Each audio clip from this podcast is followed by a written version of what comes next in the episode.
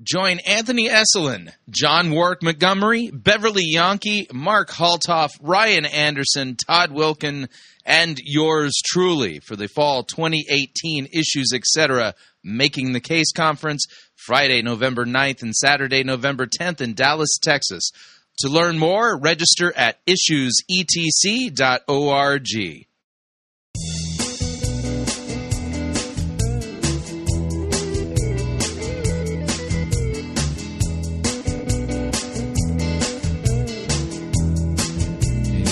It's time for another edition of Fighting for the Faith. Friday, August 24th, 2018. Short episode today, light, but a little more Gervais Charmley.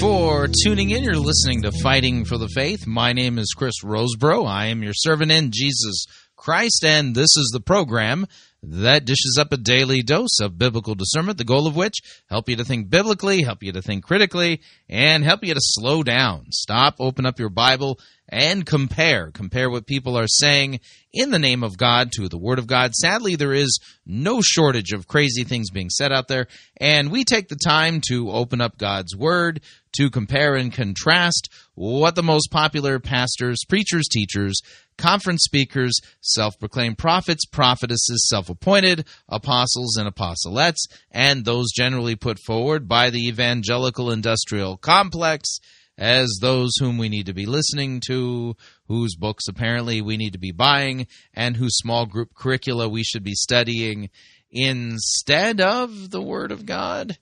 Yeah, weird how that works. Over and again, we demonstrate that the steady diet of doctrine that's put forward for consumption by the average evangelical is far from biblical, far from what God's Word says. In fact, it's like not even close anymore. And uh, so this is a warning work and a teaching work that we do here. Now, today uh, we're going to do a, just a short episode, no commercial break. We're going to uh, listen to the next installment of Gervais Charmley's uh, work on the book of Jude. We're up to Jude verses uh, 20 through 21, and the name of the message is titled Building Up the Church. Let's get to it, and then we can get on to our weekend. Here is Pastor Gervais Nicholas Edward Charmley. Our scripture reading this evening is the Epistle of Jude, the Epistle of Jude, written by Jesus' half brother. Jude was son of Joseph and Mary and he was only converted after the resurrection of the Lord. This letter is probably one of the later books of the New Testament, probably one of the last books of the Bible written, and it's about the need to contend earnestly for the faith once for all delivered to the saints. So, the book of Jude. Jude, a bond servant of Jesus Christ and brother of James, to those who are called, sanctified by God the Father, and preserved in Jesus Christ. Mercy, peace, and love be multiplied to you. Beloved, while I was very diligent to write to you concerning our common salvation, I found it necessary to write to you, exhorting you to contend earnestly for the faith which was once for all delivered to the saints. For certain men have crept in unnoticed who long ago were marked out for this condemnation, ungodly men who turn the grace of our God into lewdness and deny the only Lord God and our Lord Jesus Christ. But I want to remind you, though you once knew this, that the Lord, having saved the people out of the land of Egypt, afterward destroyed those who did not believe. And the angels who did not keep their proper domain, but left their own abode, he has reserved in everlasting chains under darkness for the judgment of the great day. As Sodom and Gomorrah, and the cities around them in a similar manner to these, having given themselves over to sexual immorality and gone after strange flesh, are set forth as an example, suffering the vengeance of eternal fire. Likewise, also, these dreamers defile the flesh, reject authority, and speak evil of dignitaries. Yet Michael the archangel, in contending with the devil when he disputed about the body of Moses, dared not bring against him a reviling accusation, but said, The Lord rebuke you. But these speak evil of whatever they do not know. And whatever they know naturally, like brute beasts in these things, they corrupt themselves. Woe to them! For they have gone in the way of Cain, have run greedily in the error of Balaam for profit, and perished in the rebellion of Korah. These are spots in your love feasts, while they feast with you without fear, serving only themselves. They are clouds without water, carried about by the wind, late autumn trees without fruit, twice dead, pulled up by the roots raging waves of the sea foaming up their own shame, wandering stars for whom is reserved the blackness of darkness forever. Now Enoch, the seventh from Adam, prophesied about these men also, saying, Behold, the Lord comes with ten thousands of his saints, to execute judgment on all, to convict all who are ungodly among them of all their ungodly deeds which they have committed in an ungodly way, and of all the harsh things which ungodly sinners have spoken against him. These are grumblers, complainers, walking according to their own lusts, and they mouth great swelling words, flattering people to gain advantage. But you, beloved, remember the words which were spoken before by the apostles of our Lord Jesus Christ, how they told you that there would be mockers in the last time who would walk according to their own ungodly lusts. These are sensual persons who cause divisions, not having the Spirit. But you, beloved, building yourselves up on your most holy faith, praying in the Holy Spirit, keep yourselves in the love of God, looking for the mercy of our Lord Jesus Christ unto eternal life. And on some have compassion, making a distinction but others save with fear, pulling them out of the fire, hating even the garment defiled by the flesh. Now to him who is able to keep you from stumbling, and to present you faultless before the presence of his glory with exceeding joy, to God our Saviour, who alone is wise, be glory and majesty, dominion and power, both now and forever. Amen. And may God bless the reading of His holy word. And we've come as we look through this epistle to verse 20. Jude has been describing at great lengths the false teachers. And Jude's epistle, like so many of Paul's, is divided on the one hand. First of all, you have the passages that are indicative, descriptive, teaching, and then you have the application. He's been speaking of what false teachers are like, of why there is a need to contend, and now he comes to the application. How do we apply what he has said? And what's fascinating is his first point of application has nothing to do with getting rid of false teachers. But it's a positive thing. It's in order to resist false teachers, the church has to build, has to be built up, has to build itself up in your most holy, on your most holy faith. That the church must, and these are all corporate it's very easy for us as modern Western people to, to read these uh, yous as individual, but they're not. They are corporate. They are the group, they are the church, the people of God, the community. They are a together building up. And to keep yourselves in the love of God. And that's the center of these two verses. Keep yourselves in the love of God. First of all, Jude says, building yourselves up on your most holy faith. And it is a present present tense, it's a, a present continuous building, always building. That because the church, the people of God are always growing, always building, always learning. Where there's life, there's always growth. And so it is that, first of all, there has to be the right foundation. Building yourselves up on your most holy faith. The church is a building.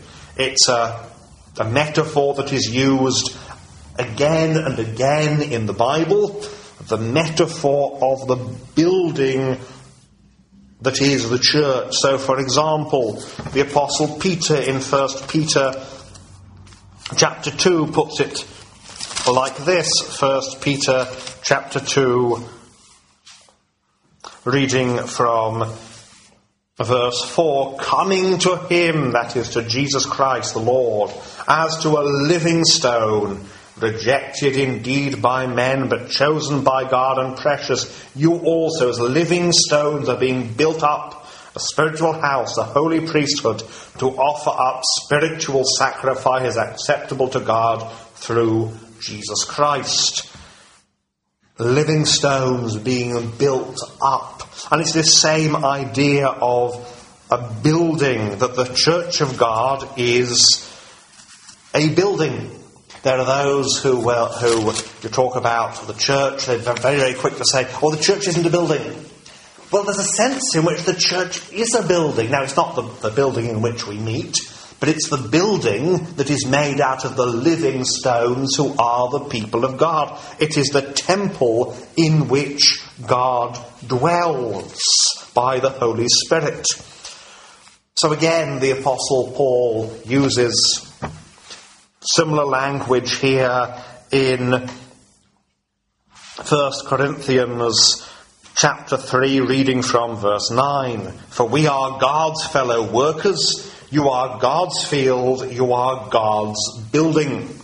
According to the grace of God which was given to me as a wise master builder, I have laid the foundation and another builds on it. And in context, the other who is doing the building is to do with the church leaders who, by their ministry, by their leadership, and, and the teachers who are, by their teaching, building up the church. And so, verse 10 according to the grace of God has given me as a wise master builder, I laid the foundation, and another builds on it. But let each one take heed how he builds on it. For no other foundation can anyone lay than that which is laid, which is Christ Jesus. And so again, you have this picture the church is being built up. People are added to the church, and through that, the church is built up, but also people who are believers are themselves being built up, being knit together. There are so many processes involved in building.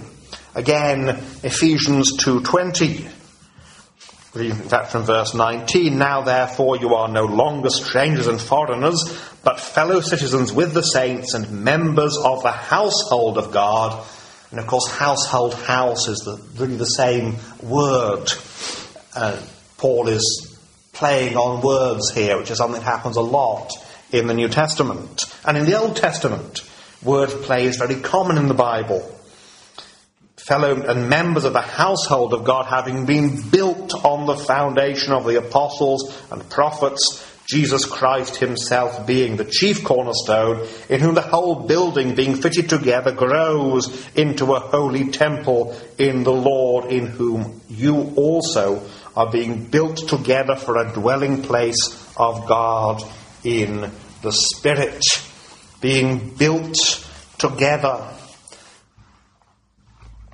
And again, Colossians chapter 2 Reading from verse 6 As you therefore have received Christ Jesus the Lord, so walk in him, rooted and built up in him, and established in the faith, as you have been taught, abounding in it with thanksgiving. That there is a building up, the development, the growth, and it is a, a development, a growth, a building up in the most holy faith, or on the most holy faith he says here, because the picture here is that the, the faith is the foundation, and the faith is objective. It's, well, it's what he's written of already, of course. In verse 3, contend earnestly for the faith which was once for all delivered to the saints.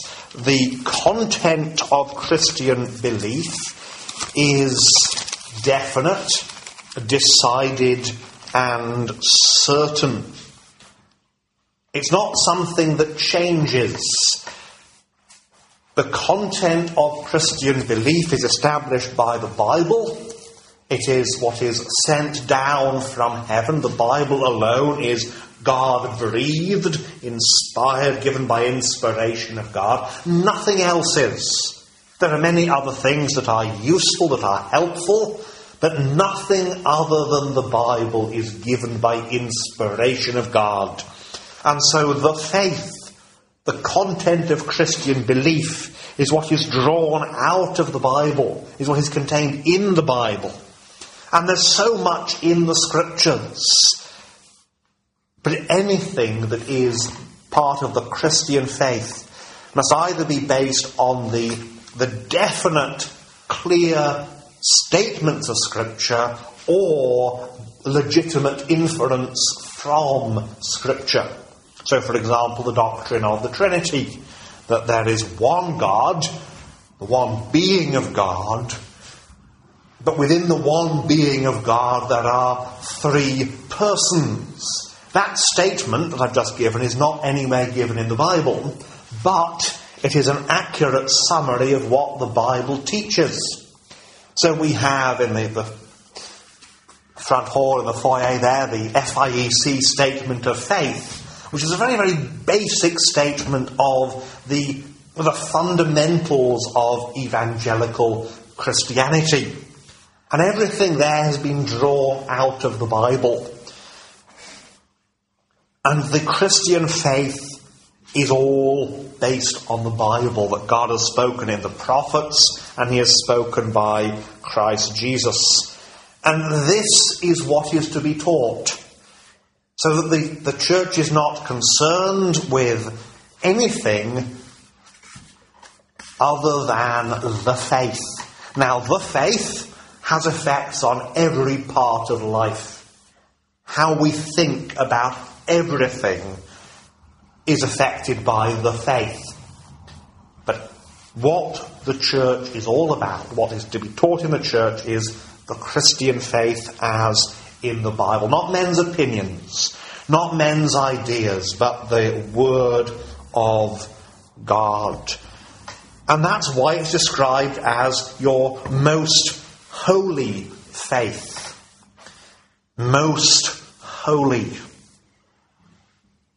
You notice that Jude does not say your holy faith. He says your most holy faith. And as we've seen looking at this book, Jude is so incredibly tightly packed, there are no words in Jude that don't need to be there. Every word needs to be here. Indeed, the very fact of the verbal inspiration of the scriptures that these things that are written are exactly what God wanted to be written. They are God breathed in the writing means that every word matters. So your most holy faith. Emphasizing the holiness and of course, we are called back, we are recalled to the call of the prophet Isaiah that's recorded for us in Isaiah chapter 6. And Isaiah records that In the year that King Uzziah died, I saw the Lord sitting on a throne, high and lifted up, and the train of his robe filled the temple. Above it stood seraphim. Each one had six wings. With two he covered his face, with two he covered his feet, and with two he flew. And one cried to another and said, Holy, holy, holy is the Lord of hosts. The whole earth is full of his glory. Now, in Hebrew, if you want to emphasize a word, you repeat it. In English, that's generally considered bad style, but in Hebrew, that is proper Hebrew. So to say holy, holy, holy is to say that God is perfectly holy. The faith is most holy because it comes from the most holy God. It is about the most holy God, and it makes people holy. That's why writing to even the Corinthians, who were a very messed up church in many ways, the Apostle Paul can say, 1 Corinthians 1 2, to the church of God which is at Corinth, to those who are sanctified, that's made holy, in Christ Jesus, called to be saints, with all who in every place call on the name of Jesus Christ our Lord. Called to be saints, of course, sanctified saints forms the same word. Holy people. The Bible, one of the reasons why in English we have referred to it as the Holy Bible is because the Bible teaches the faith which is most holy in its origin, most holy in its content, and most holy in its result. It is a sanctifying faith. And so God's people, God's church is built up on your most holy faith. How then is it built up? Well, we then have this really Trinitarian point that is made here. Praying in the Holy Spirit. Keep yourselves in the love of God. And in the New Testament, where God appears without being qualified, it's the Father looking for the mercy of our Lord Jesus Christ unto eternal life. Trinitarian. As we know, the order that is given, referring to the, to the Trinity, is not always the same order. The normal order is Father, Son, and Holy Spirit, but in the grace it is the grace of our Lord Jesus Christ, the love of God, and the fellowship of the Holy Spirit. So Christ, Father, Spirit. And here it is Spirit, Father, Christ. And there's a reason for that. First of all, praying in the Holy Spirit. The Holy Spirit is deeply and intimately involved in prayer. Now, every believer, of course, has the Holy Spirit.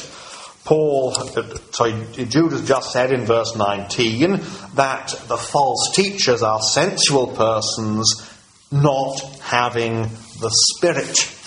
So, false teachers, heretics, cannot pray in the Holy Spirit, and that means they cannot pray at all. Because there is no such thing as true prayer without the Holy Spirit. But on the other hand, of the Christian, it is written, reading Romans 8, reading then from verse 8 So then, those who are in the flesh cannot please God. But you are not in the flesh, but in the Spirit, if indeed the Spirit of God dwells in you. Now, if anyone does not have the Spirit of Christ, he is not his. So if you don't have the Holy Spirit, you're not a Christian. There's no such thing as Christians who don't have the Holy Spirit. Now, there are people who call themselves Christians who don't have the Holy Spirit, but they are not real Christians. The true Christian has the Holy Spirit. And if Christ is in you, the body is dead because of sin, but the Spirit is life because of righteousness. And again, Verse 14 For as many as are led by the Spirit of God, these are sons of God. For you did not receive the spirit of bondage again to fear, but you received the spirit of adoption, by whom we cry out, Abba, Father. Now, Abba is the a familial Aramaic way of referring to father. It's not baby talk, as some have falsely misrepresented. It, it's, it's what an adult son would say to his father. Martin Luther renders it as my dear father. So that it's an, a form of address that you use throughout your life to your father. And it's an intimate term of address. It's not the more formal Abinu, but it is Abba, my dear Father. The Spirit Himself bears witness with our spirit that we are children of God, and if children, then heirs, heirs of God, and joint heirs with Christ. So here we have the point that we are only able truly to say, Our Father who is in heaven by the Holy Spirit. And the very beginning of Christian prayer is Our Father who is in heaven. And again, Romans 8 26, likewise also the Spirit also helps in our weaknesses. For we do not know what we should pray for as we ought, but the Spirit Himself makes intercession for us with groanings which cannot be uttered.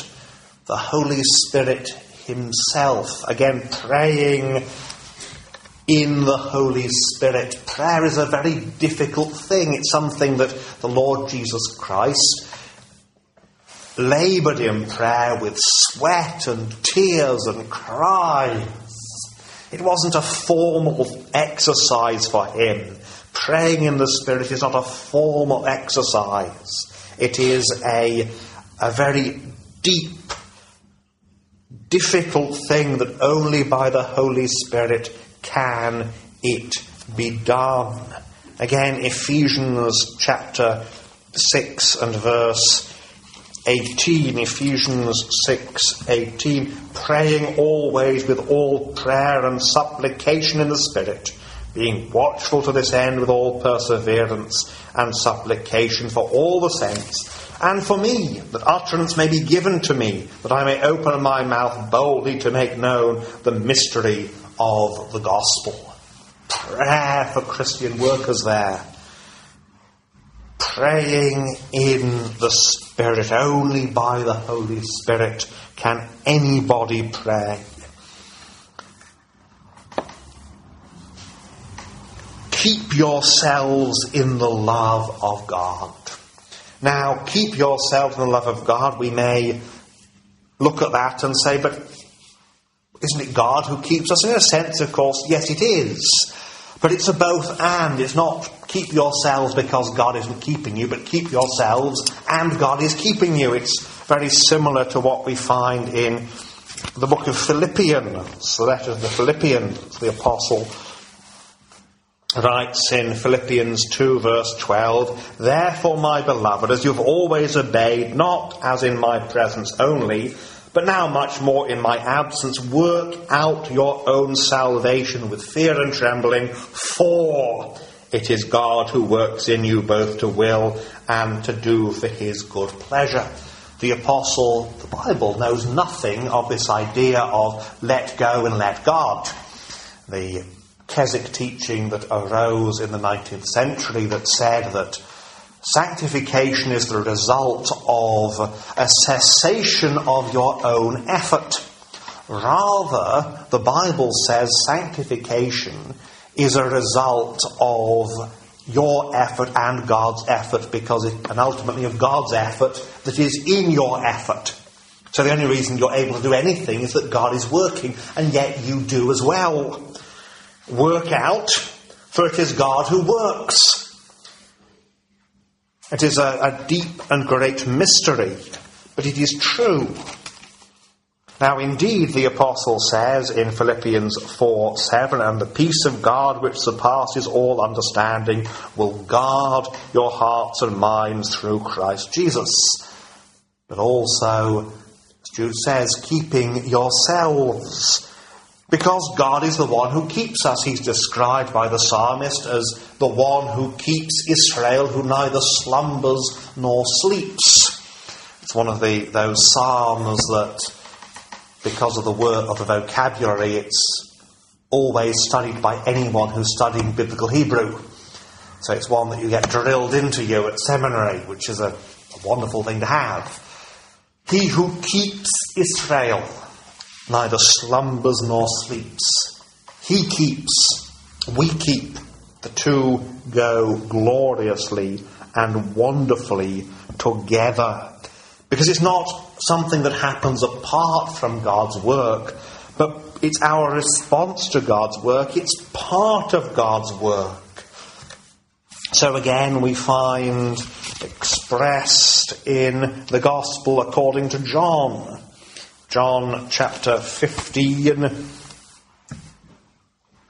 and verse 9 As the Father loved me, I, I also have loved you. Abide in my love.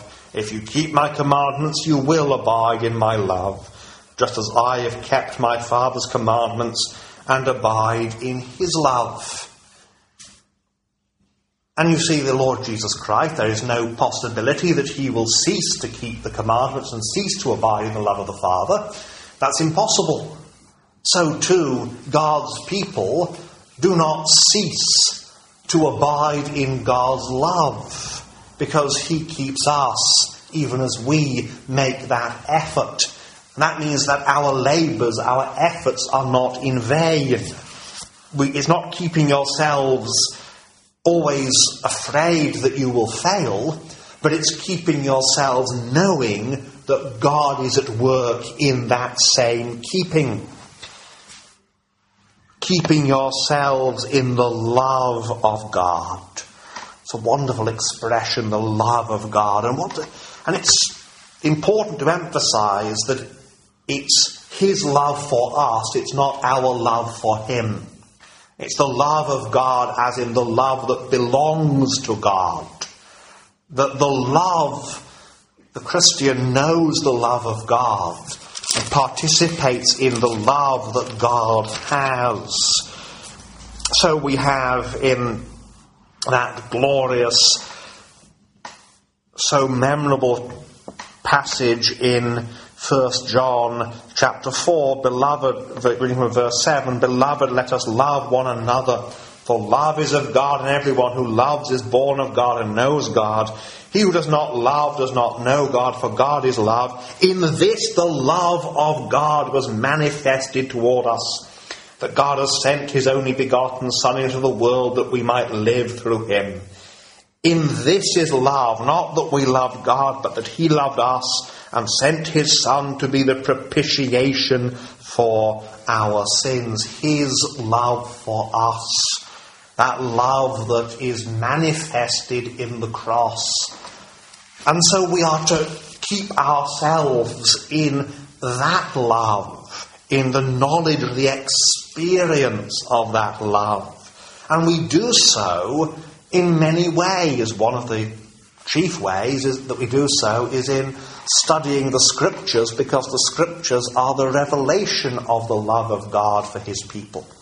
Another is in the regular observance of the, the ordinance of the Lord's table coming around the Lord's table, remembering this is how God loves us. The love of God is manifested in the Son's offering of Himself. Do this in remembrance of me.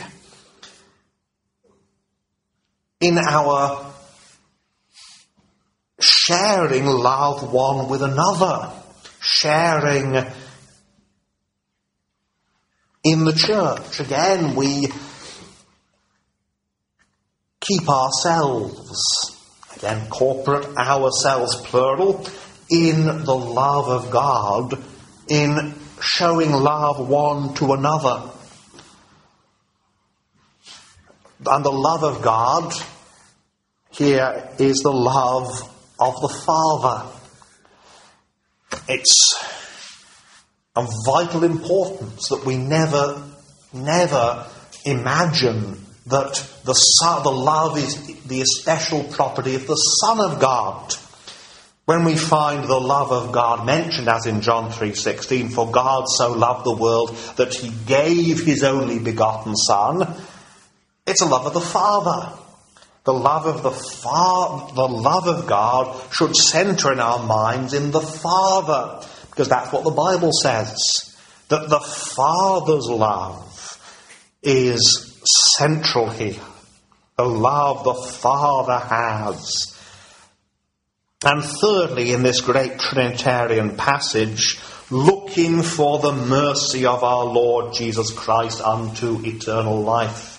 How is the Son involved at this point in the, the building up of the Church of God? It's in the fact that our blessed hope is in the Son. The blessed hope. I've quoted it many, many times because it's a vital passage to remember. But it's Titus. Titus speaks of the blessed hope.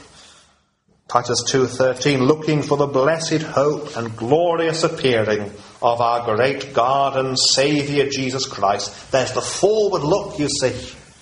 And then there's a backward look who gave himself for us that he might redeem us from every lawless deed and purify for himself his own special people, zealous for good works. The blessed hope, the glorious appearing of our great God and Saviour, Jesus Christ. That's the blessed hope of the church. The, the church has to be forward looking. And forward looking in the sense of looking toward the second coming. Not in the sense of silly speculations and people trying to work out the date. That doesn't work. Jesus said, no, no one knows the day or the hour. And by that he meant that there's no way you can work out the time.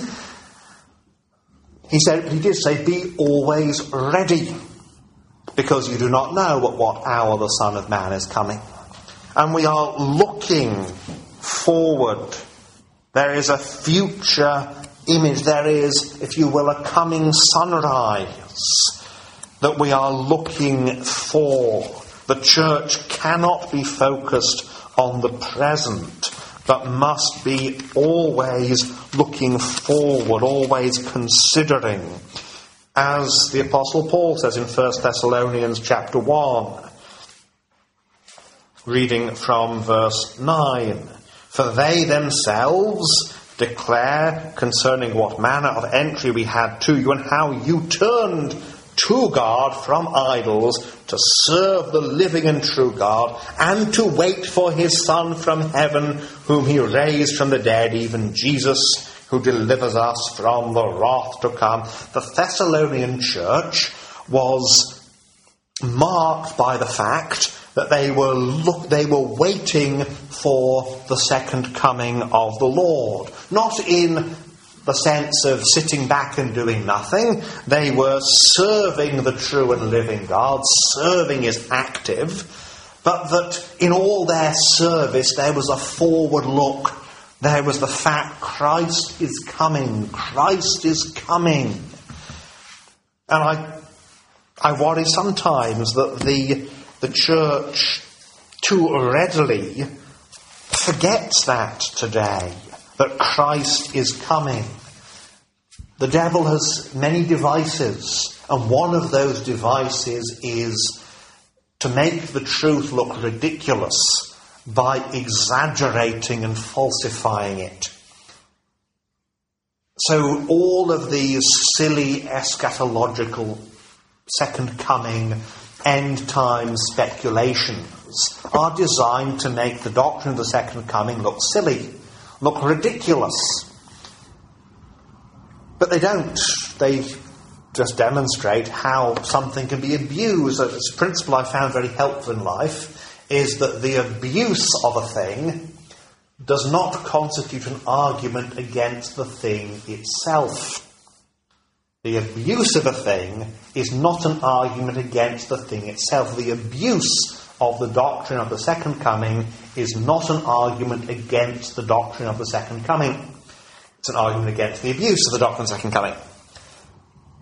And so you have the most ridiculous things said, and so people in the church say, don't want to be identified with those crazies. Let's not talk about the second coming. But the second coming is our, our blessed hope. It's what we're looking for. It's what gives the church, it's what gives believers a certain energy. Because we look at this present wicked world and we say, that this isn't forever. This isn't where, how it's going to stay. Christ is coming. So we're not downcast by the state of the world. We don't, we don't say, oh, things just get worse and worse and worse and keep getting worse. Christ is coming and will wind up the present age. So if we are looking for the, the mercy of our Lord Jesus Christ unto eternal life, if we're looking for the, the consummation, the end of the age, then we go, but this isn't how it's always going to be. It's not always going to be like this. We don't just have this constant slog with nothing at the end of it. Christ is coming. We don't know when. He hasn't told us. He's told us that we can't know when. But when he comes, then there is the fullness of eternal life. There's a sense in which we can speak of Christians having eternal life right now, but most of the time, very often, the Bible uses the language of eternal life, speaking of the life, well, it, always it's the life of the age to come. Now, we can experience it now because in Christ, the, the life of the age to come has come forward, has invaded, as some have put it, the present age. But it is the life of the age to come, and the full experience is in the age to come. So, Matthew chapter 19, verse 29, for example. We'll read from verse 27. Then Peter answered and said to him, See, we have left all and followed you. Therefore, what shall we have? So Jesus said to them, Assuredly I say to you, that in the resurrection when the Son of Man sits on the throne of his glory, you who have followed me will also sit on twelve thrones, judging the twelve tribes of Israel. That, of course, is a reference to the apostles. And everyone who has left houses or brothers or sisters or fathers or mother or wife or children or lands for my name's sake shall receive a hundredfold and inherit eternal life. Perhaps one of the best known passages that speaks of eternal life as a future blessing is in Matthew 25:46 speaking of the last judgment. And he's just been speaking of the last of the judgment of the wicked. And he says and these will go away into everlasting punishment but the righteous into eternal life. And our English translation at this point has slightly obscured the fact that the word translated everlasting is the same as the word translated eternal. That is to say, that you have on the one hand the, the punishment of the age to come, and on the other you have the life of the age to come. That both of these are pertaining to the age to come. And that age is a, an ongoing, an eternal, an everlasting age. Again, the righteous go into everlasting life at the coming of our Lord. He comes, his second coming, and receives his people unto everlasting life. It's a wonderful thing to look to. And it's described as the mercy, the mercy of our Lord Jesus Christ. That is, it is totally undeserved. It is something that is given as a free gift.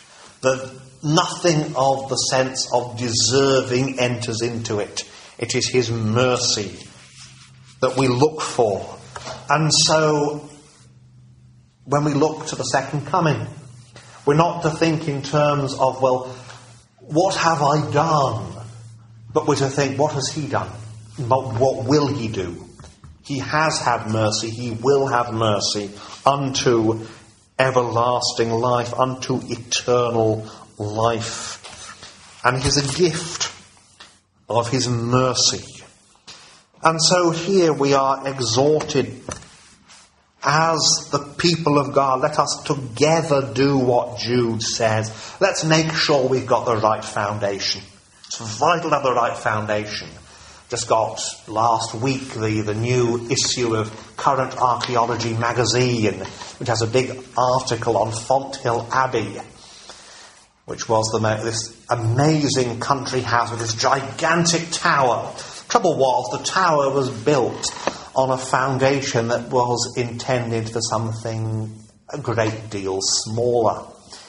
And so this soaring Gothic tower came crashing down. It was on the wrong foundation. So the foundation you build on is absolutely vital. Today there's nothing, nothing left of Fonthill Abbey. It wasn't really an abbey, it was a romantic country house. Today there's nothing left because it was built on the wrong foundation. Make sure you've got the right foundation. Make sure that the church must be fixed on the foundation of our Lord Jesus Christ, the foundation of the faith.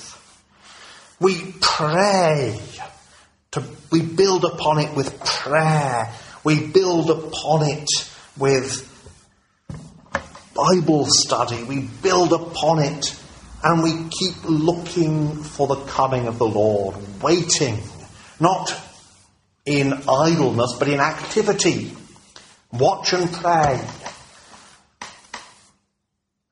Do as we ought, follow the Lord, looking for his second coming, because his coming is sure and it is certain. May God help us then to hear his word. Amen. So, what'd you think? Love to get your feedback. If you'd like to email me regarding anything you've heard on this edition or any previous editions of Fighting for the Faith, you can do so. My email address is talkback at fightingforthefaith.com or you can subscribe on Facebook, facebook.com forward slash Pirate Christian. Follow me on Twitter. My name there at Pirate Christian. Till next week, may God richly bless you in the grace and mercy won by Jesus Christ, his vicarious death on the cross for all of your sins. Amen.